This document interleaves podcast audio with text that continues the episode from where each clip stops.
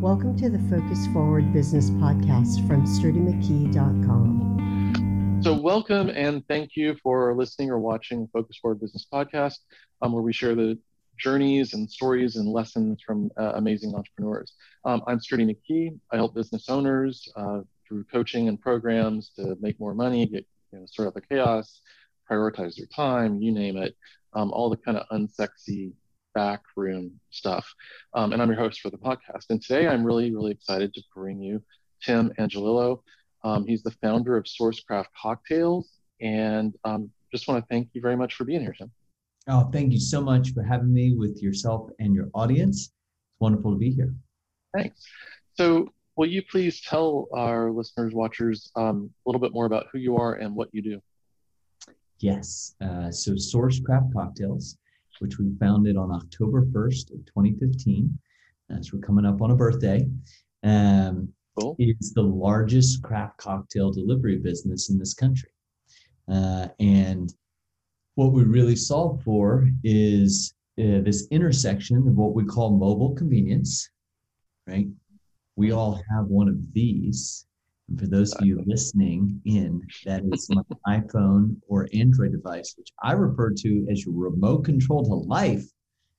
Uh, and we're, we're solving this intersection of mobile convenience and what we call curated trial, right? So being able to try spirits, uh, liquor, uh, and being able to try it in a cocktail. Uh, and what, what that means when you take your consumer hat, right? So we take our, ooh, I like Don Julio on Friday night. When you take that hat off and you put your Wharton MBA hat, which I would uh, like to share with your audience, I do not have.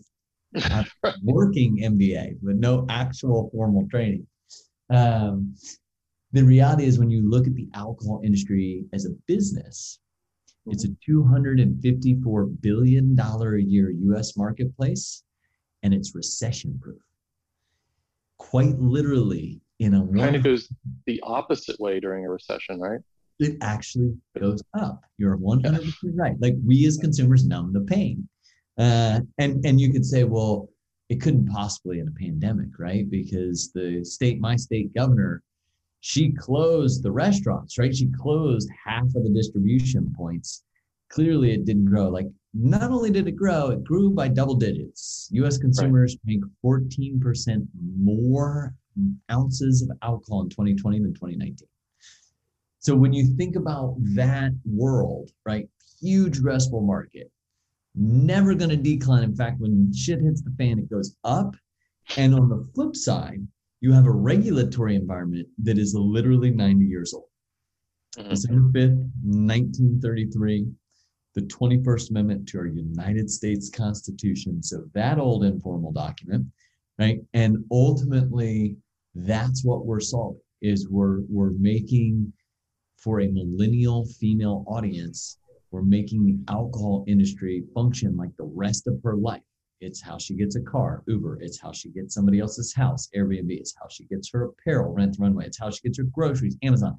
We made the alcohol industry fit what she wanted curated experience with mobile convenience, and we made it fit inside of the sandbox of the three tiered system of alcohol distribution, which is what the 21st Amendment establishes. Mm-hmm. And w- without getting into the technical side of that stuff just yet, anyway, how did you get started? Why, why this business? Why this industry? Why what you're doing specifically with um, Source? Yeah, it's a um, great question. It's a sort of for me personally, it sits at the intersection of my uh, career track and sort of me solving a personal problem that I felt like many others uh, would would also suffer from. So uh, on my career track, I've actually worked in each of the three tiers of the alcohol industry. Uh, so I worked at the largest on-premise account, which is the retailer. I worked for the largest distributor, and I worked for the fastest growing flavored vodka company in the last two decades in this country.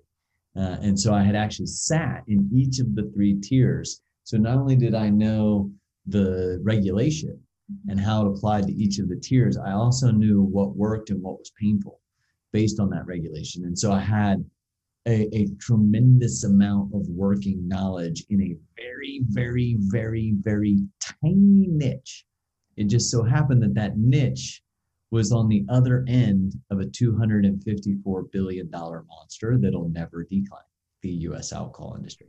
Um, on a personal level, um, it was the Super Bowl of 2015.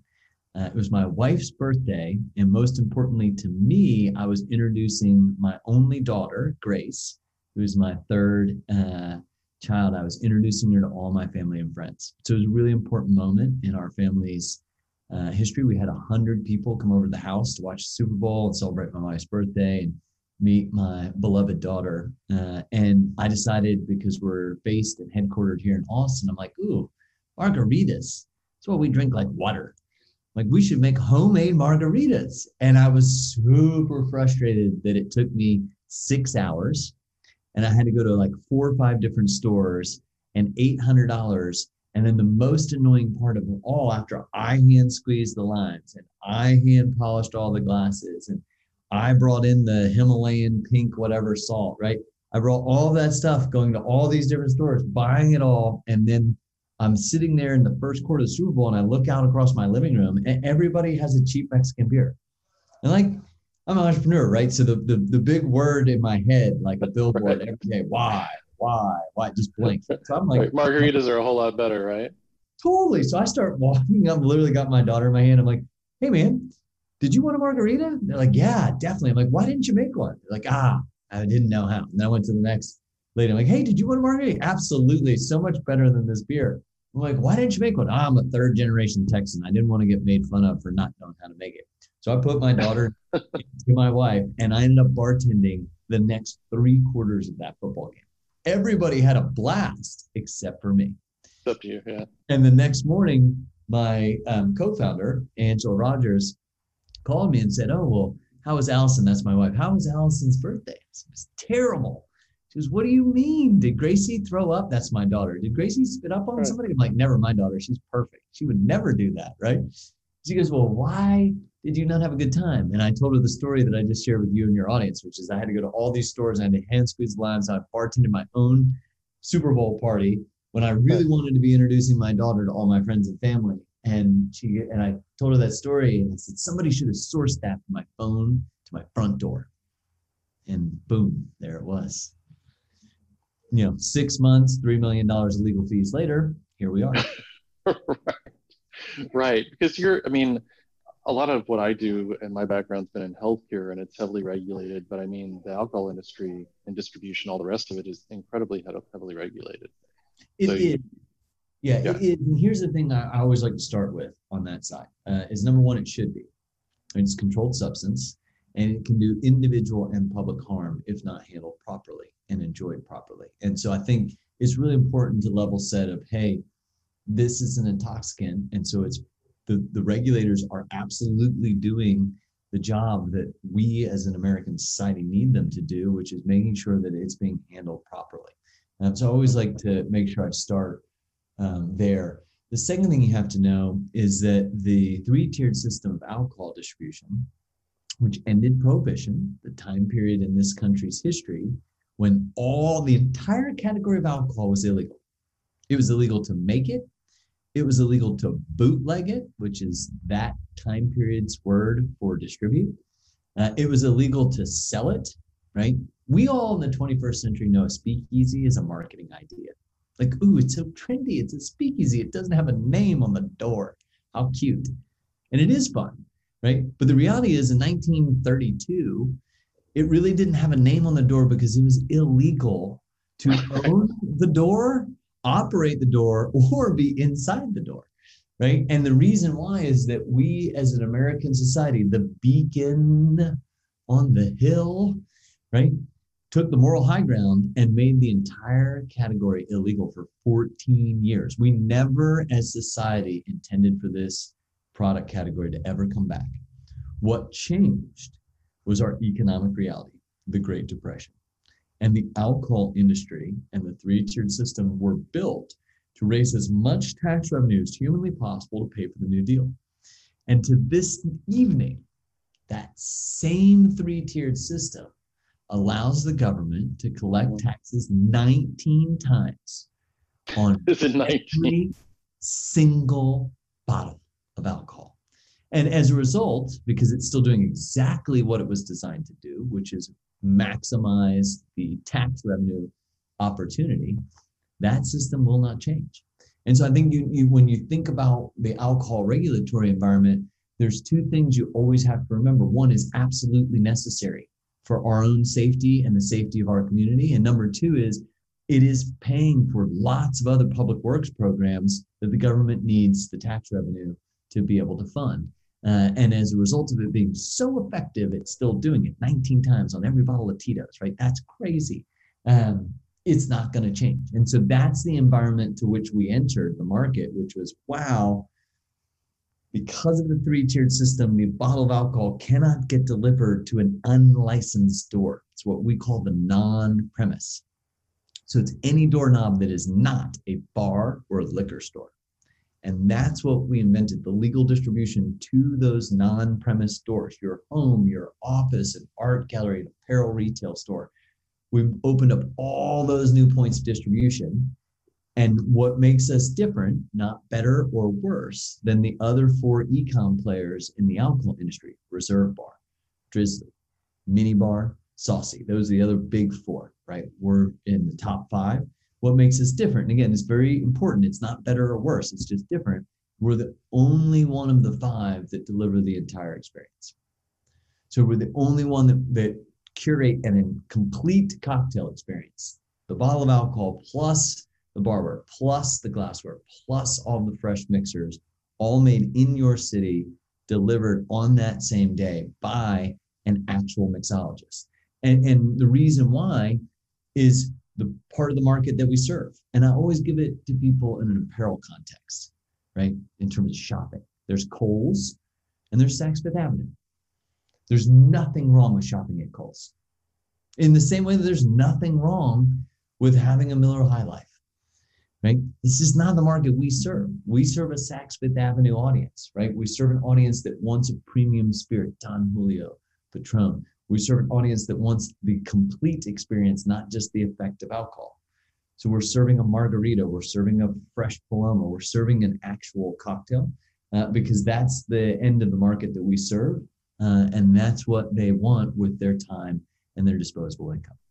How about Siete Leguas? Say it one more time. Siete Leguas? Yes. About the tequila. absolutely. Well, I mean, Gotta have that one. Tequila is the fastest growing, uh, agave in general, fastest growing spirit category in this country. Um, and and it's remarkable the amount of, of growth. And I think part of what makes that growth and part of what we're focused on sourcing is in addition to the physical elements, we're sourcing the educational experience in an approachable way, right? We're in a fun way, in a way that that um, never, ever, ever talks down to someone who might know less than we do, right? We're constantly talking about, great, tell me what you do know about agave. And then let me share some other things you might not know. As an example, they are different plants, right? When people are like, oh, tequila and mezcal, same thing. I'm like, well, that would be like oh, calling no. a lemon and a strawberry the same thing. They're both fruit. After that, we have some differences, right? And so we talk to people about where the agave plant comes from, how it's raised. One's farm raised, right? Like corn, they line it up in Mexico, they grow it one big straight line as far as the eye can see. One's grown in the wild. One takes three times as long to mature. Uh, the only thing that's really similar about them, other than they share a name, uh, is that they're harvested in the same way, right? You take the pina, the heart, looks like the shape of a football, out of the all three agave plants, and after that, everything else changes again right? My favorite example is mezcal is smoky in its taste profile because they smoke that pina like a brisket, right? And I think once people understand, like, oh, I get it. So anytime I see the word mezcal on a cocktail menu when I go out, it's going to be smoking. I'm like, yes, right? right? And, that, and that's barbecue tequila. Totally, and that's what we're trying to do, right? Is we're trying. We're not trying to replace the craft cocktail bar experience. I want you to go out. I'm going to take my wife out at least once a month for date night if I want to stay happily married, right? Um, what we're trying to do is make you more comfortable approaching the cocktail menu because you know what it is you're going to get because we've sourced the knowledge and the ingredients for you to be a pro bartender at home. Well, you're making us all feel better too about our margaritas since we're supporting so many other things through the 19 taxes, right? Yeah, but um, totally. Amen. So, when you go back to the beginning, though, do you wish you had, I mean, done anything differently? I mean, you talk about the legal fees, some of the other, you know, the frustrations in the beginning, but what what would what did what have you learned that you would have like if you were going to do it all over, going to start something from scratch? What would you do differently at this stage? Yes, I think that's a really I love that's a great question. Um, I pause because I really want to think on that. Um, I, I think there are three items. Number one, I would remind myself that success is not in a straight line. So we don't look at it as win or lose, it's win or learn. And those learnings, which are, let's not be cute about the semantics are failures, right? Those learning lessons where you failed and you failed miserably and you hit your head straight into the brick wall, those are the most important things to learn from. So when you reload and try again, you apply that learning and you swing as hard as you possibly can.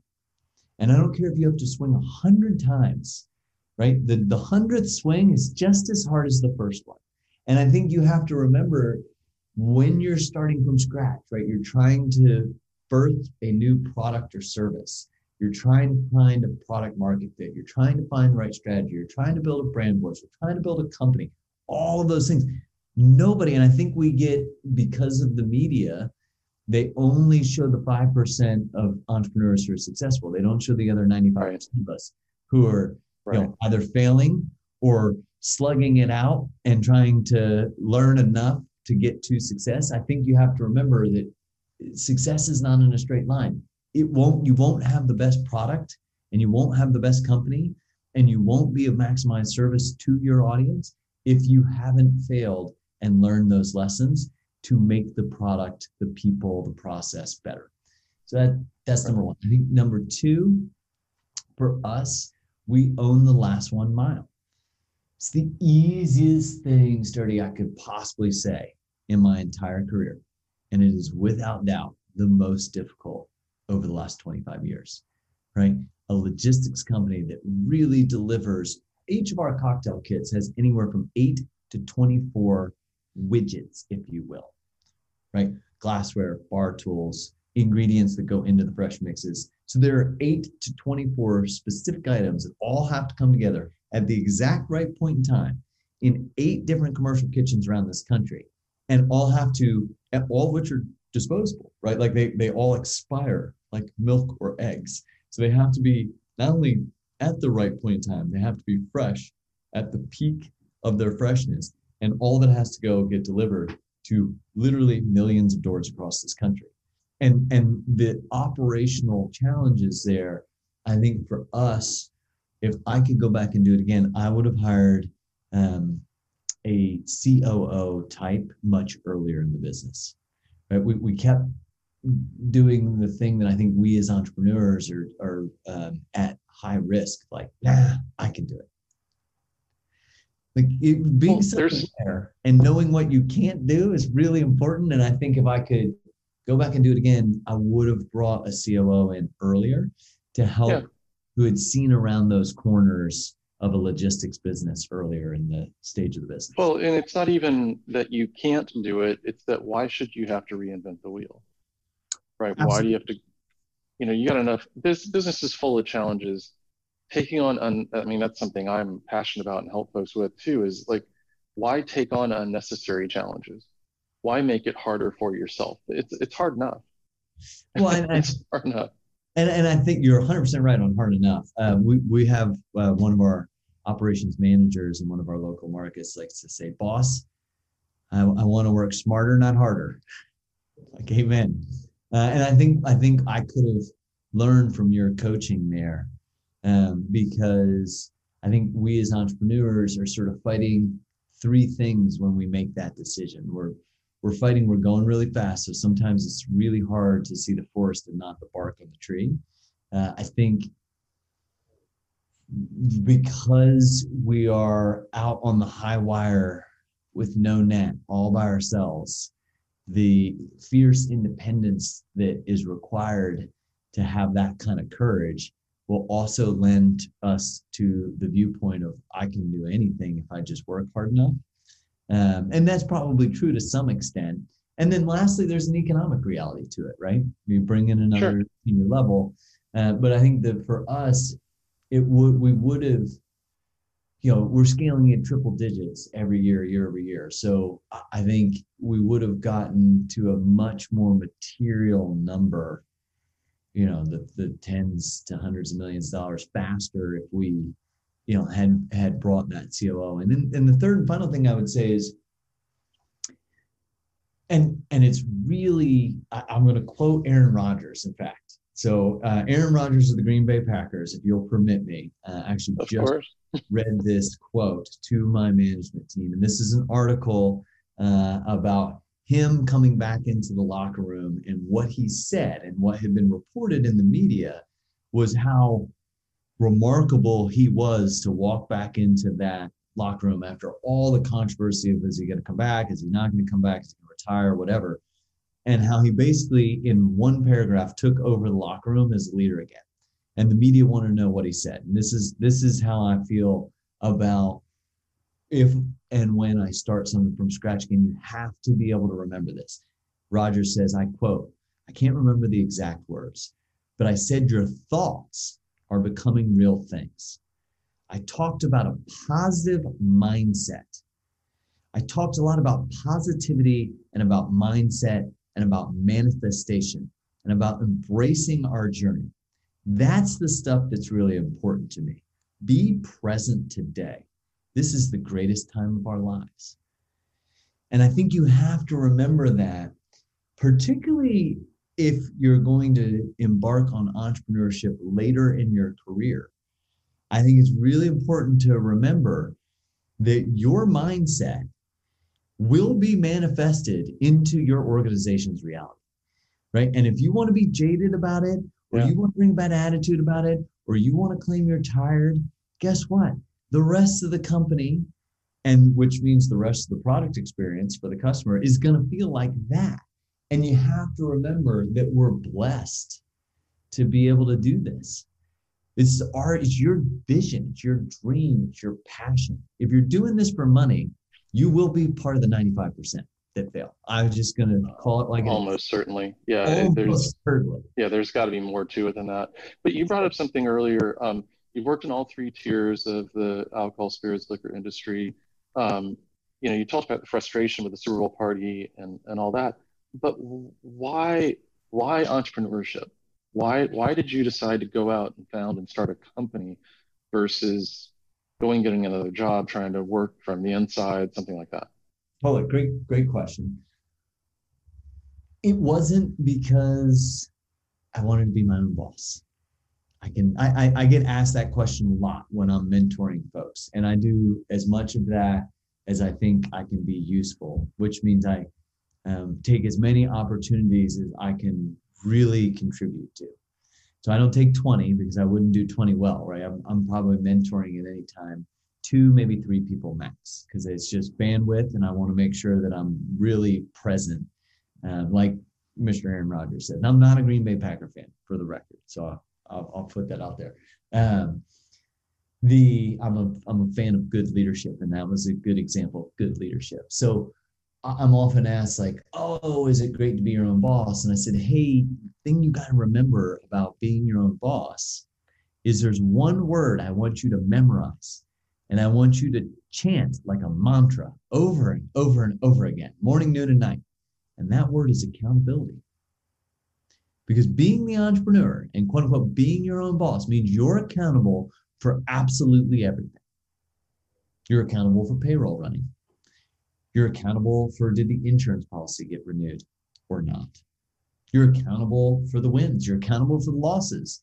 You're really ac- accountable for the really messy failure that looks like a train wreck, right? And and I think the part about entrepreneurship for me was that I had gotten to a point in my career because I'd worked in the three tiers and because I understood part of which is a lobbyist, right? So your, your job, you're paid to know the law very specifically and know who to call to help influence a position on the law. So I had a really, really deep industry knowledge in a very, very, very tiny niche of this uh, world. And because of that experience, I felt very confident that I could lead and feel very comfortable being accountable for the decisions in every regard, including the ones that were a failure. And that's really what I wanted to do is I wanted to give people back their time. You shouldn't have to go to three stores and spend six hours and squeeze limes. You have better things to do with your time. Uh, and I don't think you should settle for an RTD or a cheap glass of wine in a plastic cup when you're introducing your daughter to all your friends and family. The, the moment that everybody gathered, virtually or in person, mattered. Right. And, and that's really the trade off that, that we felt like people had to make. It was either I have to invest a lot of time in something that's very tactile that I don't really want to do, I'm not really comfortable doing, and I could probably be deploying better, or I have to settle for an RTD in a can that really doesn't taste very good. Right. And it was like, boy, that's a terrible trade off. And when you time, I could fix that to a 250 plus billion dollar marketplace that will never decline. It was like, hmm, I bet you I could fix that for millions and millions of Americans. And that's what we've done. Oh, cool. Thanks. Um, so as a, as a founder, owner, co-founder, entrepreneur, time is, and we talked about, mentioned this earlier, but time is one of those things that's always an issue, right? Um, having enough time. What advice or what tricks have you learned that have helped you to prioritize and manage your time that might be helpful for our audience? Yeah, I love that question. So time for me is not an issue; it's the issue. Uh, so I'm, I'm, blessed. I also um, happened to have married over my head by a long margin, uh, and uh, I happen to have three small kids. Yeah, it's best best deal I ever did, uh, and I knew it. Uh, and that's why this company's headquartered in Austin, Texas, where my wife's from, and not Manhattan Beach, California. which I'm like, man, if I'm willing to give up that view of that Pacific Ocean at sunset, I'm telling you, I knew what I got into and I knew I was blessed to do it. So I have three small children as well under the age of 10. So you compound, uh, you know, a triple digit scaling startup in the alcohol industry on top of a really robust and blessed full family life. And it's like, man, time's the issue. So I, I never, to my, my coaching or guidance or suggestion, unsolicited at that, around time is this don't shoot for something that's unobtainable, perfection. I'm never focused on that P. It doesn't exist. This idea of I'm living my best life in Instagram, that's BS. It's literally BS. And I'll prove it to you. Look at your camera roll on your iPhone or Android device at the three pictures before said best life and the three pictures after, right? No one is actually living the proverbial best life. That is not how life works. So highlight reel. right? Don't try to shoot for perfection in a work-life balance because it doesn't flip and exist. What I'm always shooting for is what I, I like to refer to as is the correct P, uh, which is I'm focused on being present right? That I, if when I am coaching my six-year-old daughter's softball team, the Pink Diamonds, and yes, I have a hot pink hat, shoes, belt, and jersey, and I wear them proudly because my little girl asked. I'm not on Slack. Period. I don't even bring my iPhone out of the car to the softball field. Doesn't happen. Mainly because I don't trust myself not to look at the damn thing, right?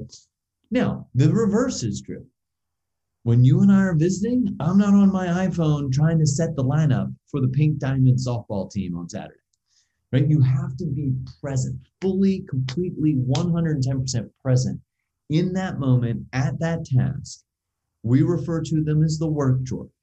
Right? When I'm in the work drawer, I'm in the work drawer. Right? And I'm going to be 110% focused and that's going to be the time allocated, and I'm going to give it everything I possibly can. And the 50% of things that are wins, great. The 50% of things that are learns, which is my hit rate. Every other thing I do fails miserably. Everything, right? And I know that. And I'm great with those odds because those are the ones I'm going to focus on. Like, great. What in that experiment didn't work? So I changed the formula, not repeating the exact same problem and go at it again. And so I think as you, as entrepreneurs, time's the, your most valuable resource. It's the one thing you can't buy more of. So my suggestion is don't try to be perfect. That's not possible. So don't waste time on things that aren't actual reality. Be present. Be fully committed in the time block that you're in at what you're doing. Finish it to 100% your best possible effort and know that one out of every two is going to be a real good learning opportunity that most other normal people would call a fail. right, right. No, I love that. I a big advocate of one thing at a time. Stay focused. Do that thing. Um, yeah, we have some folks advocate multitasking. It's just it's not the way our brains work. But no, it's um, it's pure anatomy. It, it, fundamentally is physically impossible for us as human beings. Like that's science, you know. Um, yeah. And and I think you you're coaching people in a really important way, which is, I think one of the biggest reasons that we fail is because we try to do too many things and don't do anything well.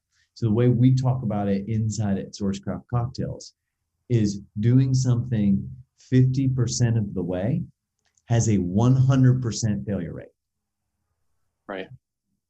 So if I don't, if I only do halfway, it's going to fail 100% of the time. And the most annoying thing possible about that is then you really start wasting time with what I call a case of the shoulda, coulda, wouldas. Well, I should have done this, or I could have done that, or my least favorite of all. If I would have done this, this totally would have worked. Like, nope.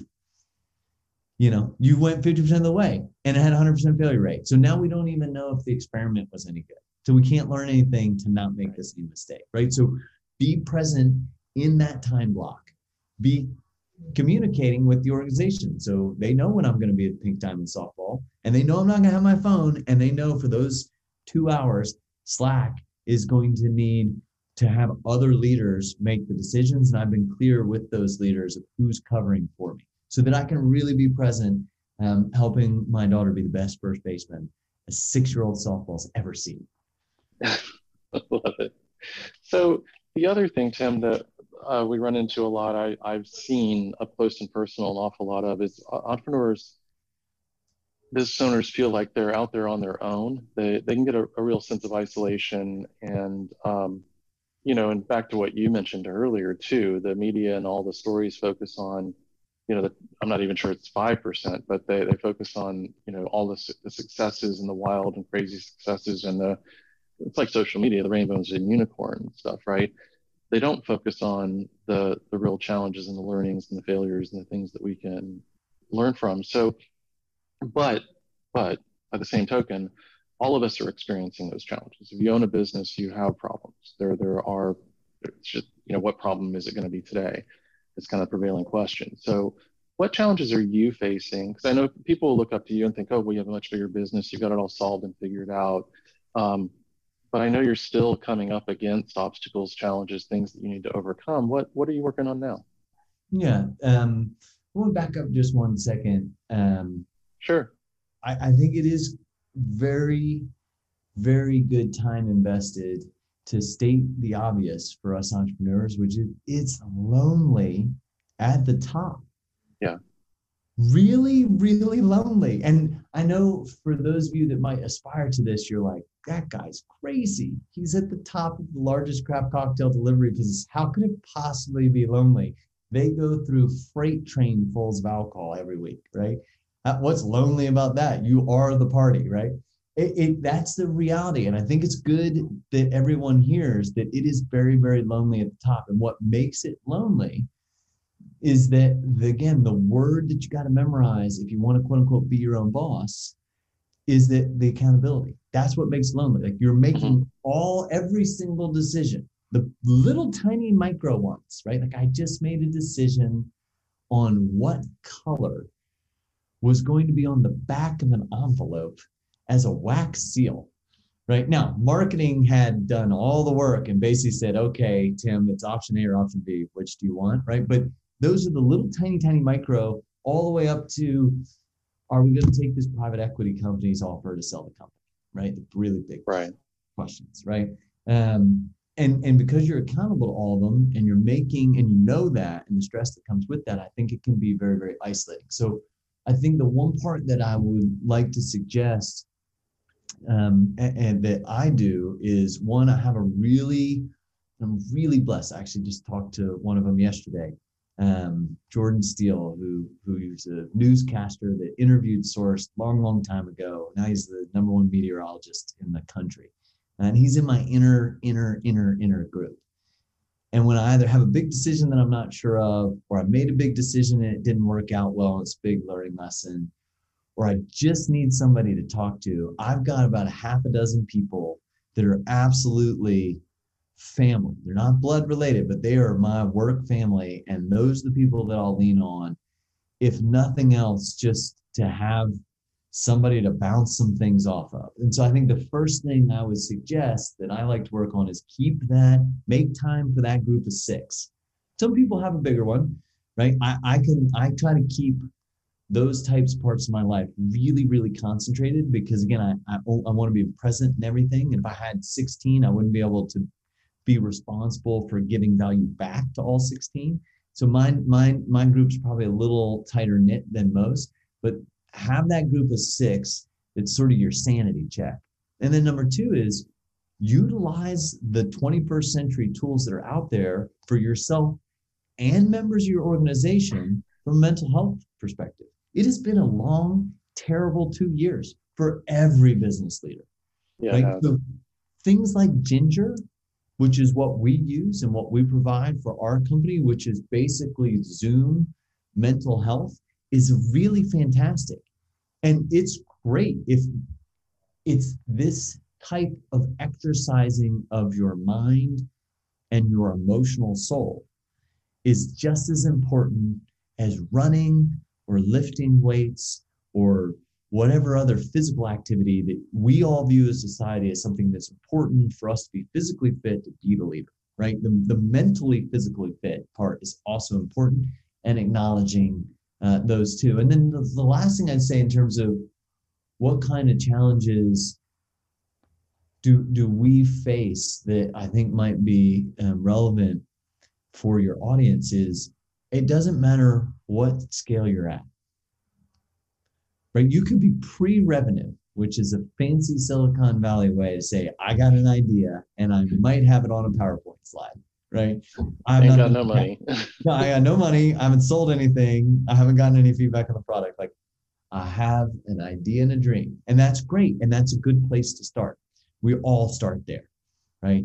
Um, or you could be you know, large cocktail business in a really big addressable market, right? And they're they're all kind, or you could be Elon Musk, Tesla, right? Solving huge problems at huge scale with generations of impact, right? There are all different sorts of levels.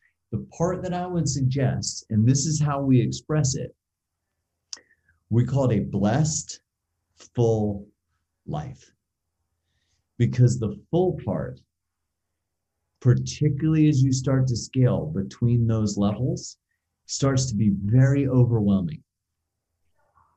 It does for all that. It It does for me on multiple times in the same day. I'm like, oh my, right. my head's gonna explode, right? Uh, and that could be at home, right? That could be like, what do you mean? I've got to drop one kid off, I've got to pick another kid up, and yet I'm supposed to be on the softball field. All that's supposed to be at the same time. And oh my God, the Slack channel is exploding, right? That moment of fullness, that's why we level set to it's a blessed, full life. Because the full part, when it feels overwhelming, and it does for all of us, particularly at this time period, you got to remember that that fullness is the blessing. Right? We're blessed that the Slack channel is blowing up because there are lots of people that work on the company to be of service to our customers. We're blessed that we have three kids and they would are healthy enough to play athletics and they actually want us to be there, right? Because my oldest one's almost a teenager. Uh, that shot clock's about to expire. You'd be like, ah, Dad, who? You know? And, and so you got to remember putting it in that order. It doesn't mean the fullness isn't overwhelming, right? But it, it reminds you to be grateful for the fullness because that fullness is a blessing that we were each given. And I, and I think it's really important to think through that in the right mind space because again, what you project will manifest into reality. Right. And so, you know, how that works, I don't know. What's the higher power that's bigger than all of us? I also don't know. It has many names universe, tree, God, Allah, Buddha. I'm not sure which one's the right one. There's definitely something bigger than us, right? And that something bigger is what is giving us these blessings that if we work hard, right, and we learn, win or learn, apply learning, try again, and again, and again, and again, right, good things will happen over long periods of time that you won't really be able to see until you get decades from now and you look back. And what you want to remember is, am I okay being accountable for all those decisions? No, that's awesome. Thank you. Um, so I always like to ask this too. What's your proudest moment in your business so far? Yeah, it's a good question. Um, and I'm maybe answer this in a little bit of um, a different way. And we have thousands of people, both full-time employees and independent contractors, that now help us be of service to consumers and enterprise clients. Uh, by literally, we deliver joy. That's my job. I bring you fun, right? And the, I think my proudest moment is not only just having thousands of people that would want to give us their most important thing, their professional time, right? And, and, and we would be blessed to have that time and that responsibility to be accountable to trying to help to the best of our ability them grow their careers. And are we perfect? Nope. We're definitely not perfect, right? And we're not trying to be perfect. We're trying to be excellent right? We're trying to get it right 97% of the time. 3% Murphy's going to show up and just explode all over the situation, right? Uh, but we're trying to stay in that 97% range. Um, and, and I think one of my most proudest moments is when you look back and you look at all these people that are contributing to being of service and creating this company and creating this service. And for me, we, we recently went through a head of operations search and I look at the caliber of people and where they wanted to leave Walmart, Amazon, Anheuser. I'm like, I'm sorry, you you realize that we're a startup, right? You we want to leave Walmart?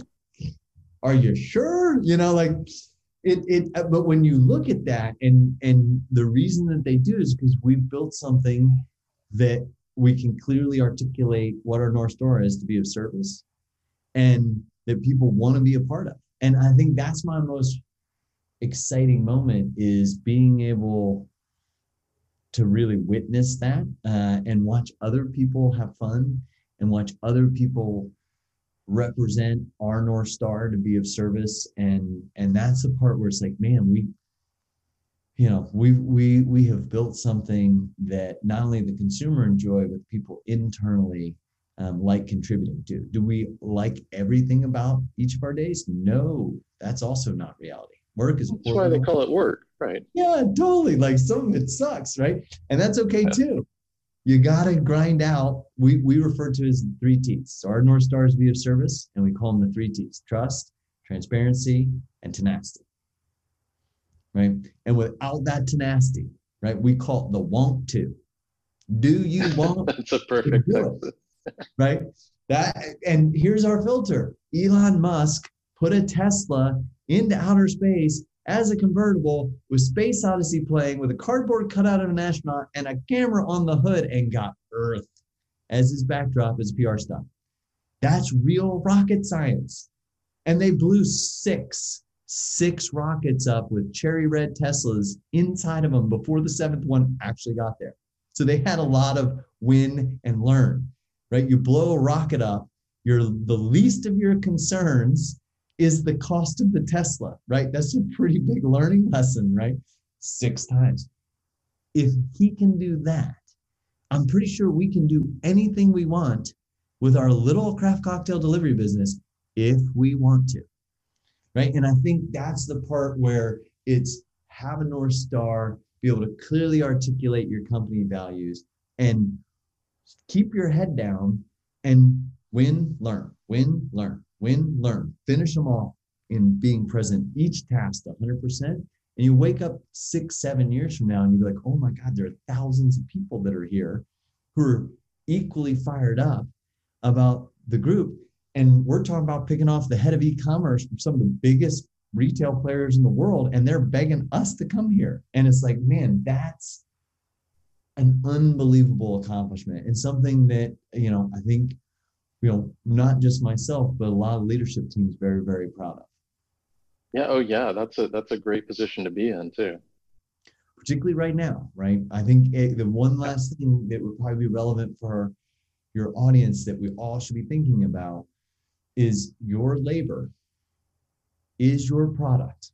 I don't care if you make chips. I don't care chips meaning computer processing. I don't care if you make chips meaning potato chips. I don't care chips, chips paint. Like everybody has human capital. And that human capital and treating the people that are inside your company is critically important. It's more important than even how you're treating your investors or your clients, because without your people, you're not going to have investors or clients, right? And so you got to make sure that you're really putting in the thought process and you're treating the people who are at the company today with just as much, if not more, respect, financial compensation, time investment than the new people, right? I read this great article the other day that a hiring manager was going to offer two times amount of money somebody external than somebody internal. It's like that's ridiculously stupid. The person internal has institutional knowledge. If right. first of all, you shouldn't be that far off 100%, right? right. You have right. priced up the actual contribution properly. And secondly, if you're going to be on one of those two sides, you should be two to one to the internal person who has some clue about what you do and how you do it and who does what. Right. But I think for as employers, we have not always done a good job thinking about the people that are on the boat with us. Right. Well, and those are people you got to take care of. Yeah, and I just want to congratulate you too and call something out here because a couple of things you mentioned that folks might not have really locked in on is your North Star, part of your vision, your three T's, or what I would call core values. But you're you put these things in place that then define your culture that mean the people that are internal are on the right bus because they fit with the culture and that's why folks want to join you because they they see this and there i don't I think sometimes business owners, entrepreneurs get up kind of caught up in this as being the soft side and the fruity and the nice to have kind of thing. It's such a critical foundational component to your ultimate success. So congratulations on that, but I wanted to specifically call that out. Thank you. I think it's the critical part, right? Like it, it's definitely it's foundational to almost everything else. Yeah. We put every single one of those decisions through those three T's. Perfect. Exactly. Firing, right? Including right. working someone out of the company if we don't think that they fit the be of service and here are the three T's. And we're really, really fortunate that our cultural values are very, very, very tightly wound, meaning they build on top of one another. The reason that we only hire people that really want to be of service is we trust that when we have what we call the healthy debate, which I promise you, if you look from the outside in mm-hmm. some of our meetings, you'd be like, wow, those people are straight up yelling at one another. Like we're with an amount of enthusiasm and passion from at times different, very, very different, and can be conflicting viewpoints, right? Because every organization has a wedge sales, marketing, right? Finance and sales, right? In our world, it's sales and operations, right? What they sell mm-hmm operations has to deliver. How well it gets delivered determines whether sales can continue to renew the client, right? So they're they're fundamentally the yin yang, but they are at odds at some at some points, and we trust that everyone can really say how they feel because we know the north star is is this the best way to be of service right? You can be mm-hmm. transparent about what's a win and transparent about what's a learn right? And you know if you have a want to and you apply the learning and you're willing to do it at sometimes dozens plural of at bats over and over again. Strike out, strike out, strike out, strike out, strike out. Well, tee it up again. Just don't miss the same pitch this time. Right? That's the other thing as entrepreneurs we have to be careful of. Are you slowing down and being present in the learning exercise? The only time you should be pissed about failure, I'm not saying you should be happy about it. I'm, I'm thoroughly dishappy. It tastes terrible, which is a good thing. That means I don't want to repeat it, right? But the only time I'm actually pissed is if we have to learn the same lesson twice, because then I'm accountable for not having myself or the company slow down enough to actually learn the lesson and apply it. Right. Right. And, and I think it just gets down back down to this idea of time management, which is don't try to multitask. Don't try to do Slack, text, email, and a Zoom all at the same time because you know what? You're going to suck at all four of them because you did all of them at 25%, right? And it's like, well, 25% of the way, also still 100% failure rate, right? Go 100% of the way. Listen for the win, learn from the failure, tee it up and swing like your life depended on it the next time. Because yeah, no matter whether you're pre-revenue and you just got a dream and nothing, or you're Elon Musk, every single at bat matters. There's always time to do it over and fix it, right? Whether or not you get it right in the first place. In fact, no one gets it right in the first place. No one. And and that is a good thing because the feedback right, is what will actually make the right product market fit. Now, you need to make sure as you're dreaming up your idea that you size up what the addressable marketplace was. Right? So there's a very big difference between a passionate hobby and a entrepreneurial startup. And one's not right or wrong, they're just different, right? A hobby is something that impacts a very, very, very, very small niche of people that you can't actually make a net income business out of. and that and those are great to be invested in your time. Just like like coaching softball, maybe. Exactly right. Exactly. The Pink Diamond softball team has a, a universe of about 25 people total, right? No way to make a successful entrepreneurial endeavor there. Uh, but yet I'm wildly passionate about it. I put a lot of time and energy to it, and I wouldn't trade it for the world. Um, so I think it's just making sure that you're clear early on of in the what we call the business discovery phase, right? So we have 10 steps that we put every idea through to make sure it's a viable business model uh, before we hit go. Uh, and I think whatever your process is in that early discovery phase, you want to size up is this problem impacting enough people that there is a commercial business here, or am I having a great hobby that is the knot tying business or the pink diamond softball team or you know making soaps uh, handmade for a farmer's market? That's great and maybe you make a side hustle you know a couple hundred dollars a weekend on that and if you like investing your time that way go for it. Just don't build an entire corporate endeavor on top of something that's too small of a marketplace the other one thing I want to call out, Tim, though, for again for folks to kind of revisit, is you you mentioned that you put your decisions through the the North Star and the three T's and and all. That's a critical component too that I've seen most successful entrepreneurs create a decision matrix, right? And if that that's your first tier, and that's something that you know for anybody listening, if you don't currently have something like that, that filter can save you a ton of not just time, but a- anguish, anxiety, emotional energy. I mean, you, you name it. What can you comment a little more on that? Absolutely. Um, so for us, the hiring starts with do we really we have one person in the hiring process who's identified at the very beginning whose sole purpose in addition to all the other people that the candidate is going to visit with. But that one person's sole focus is do we really believe that they want to be of service to someone other than themselves? Like that's her whole job or his whole job, whomever gets identified as you're the culture fit person. And they know it, and we've told the candidate too.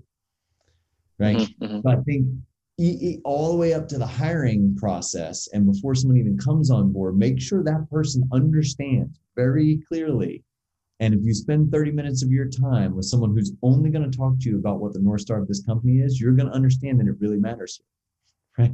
Because you, we asked you to spend 30 minutes and we took somebody and invested their 30 minutes in it. Um, mm-hmm. On the decision making piece, we then go through what we call the three T's trust, transparency, tenacity. And we'll put every business decision, we'll put every personnel decision, we'll put investor decisions, everything passes through that matrix. And, and to your point of saving time and anxiety, it means when you get to those big decisions, it's sort of like my 11 year old son, my oldest son, is a really blessed, a great basketball player. He plays AAU basketball and he's obsessed like his daddy was. Uh, and and it's really great to watch. But free throw shooting is all about repetition. She who shoots the most free throws is the best percentage free throw shooter, right? It's just purely muscle memory, right? And when he gets in there and he shoots 100 free throws a day, people are shocked, like, wow, he's a 94% free throw shooter. I'm like, it surprises me that it surprises you. He puts in the work, like shoots 100 free throws a day for three years, you know? Um, that's what this matrix does for you. When you put every decision through your matrix, the little tiny small ones, like should we expand in the market? Should we not expand? Should we have this product? Should we not have it? When you get to the really big one, should we sell the company to these people? Should we not? You're now muscle memory. And, and that's what takes some of the anxiety out of it. Um, it also is very helpful for consistency inside of your organization. So if somebody right, because you're providing clarity for everybody else who's making those decisions, and everybody else is getting the exact same treatment. Right over and over and over again, right? Um, and and it's really important because again, it what you put out there manifests itself into a actual reality for your organization, your consumers, right? So how we as the executive leader team act is how the rest of the people act. Shocker. You know, like if the teacher at the front room, kindergarten's a mess, guess what? Kindergarten room, a mess. And that's I think it, when we get into business context, though, sometimes, particularly at really big companies, right, there's sort of this do as I say, not as I do approach. And that is absolute cancer to a company. Like just, absolutely. I could not agree with you more. The dissonance, the lack of integrity, fidelity and message, all the rest of it, just the wheels come off. Well, and here's why the wheels come off because the other 10,000 employees know that absolutely everything here is bullshit. Right. They, I mean, they see it. no matter how, how well you think you're hiding it, they see it oh. because it's all behaviors, right? That's the other thing that I think people, we, we say these words like your three T's, the North Star and all, but those are all manifest. You can, you determine whether people are aligned with that through their behaviors, not through their actions, not through what they say to you. Absolutely. It, and it, it gets all the way down to how you you know, as simple as answer the phone. Or or are we going to be transparent with our client? Like we jack something. Right, up. right, right, right. Are we going to be transparent and tell the client that this was on us and that we owe them a make good? And the answer is always absolutely. And we're going to point it out to them. We're not going to let them come to us and be like, what the F happened here? Like, nope, we'll right. transparently disclose. This is where we had a failure. This is the process to which we will fix the failure. And here's what we would like to do as a make good to be of service to you. Does that work for you? Right. And we refer to it as Mary Poppins. It's our Mary Poppins clause. We put all the medicine on the spoon and take the whole spoonful at once. So not only will we go through that process, we're going to give you 100% of the money back. Not like, ooh, we give you 20% of the money because we did 80% of it right. Like, nope. If we didn't, yeah, here's all the money you get the 80% that was right. Hope you enjoyed it. And what else can I do to be of service to make this right? And if the answer is nothing, I respect that and I apologize and I take accountability for it. And then you move on. That's the other part is you don't need to continue flogging the organization over it.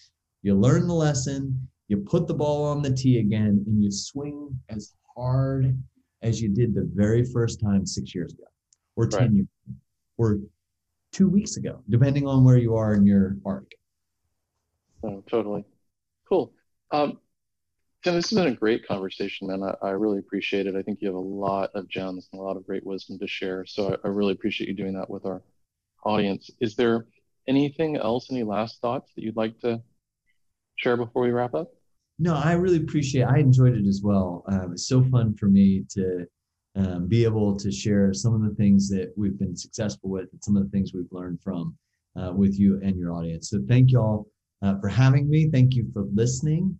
And just remember, always keep grinding. Never, never, never give up. Cool. Thank you, Tim. Thanks so much for being here. Appreciate it. Right. Thank you for listening.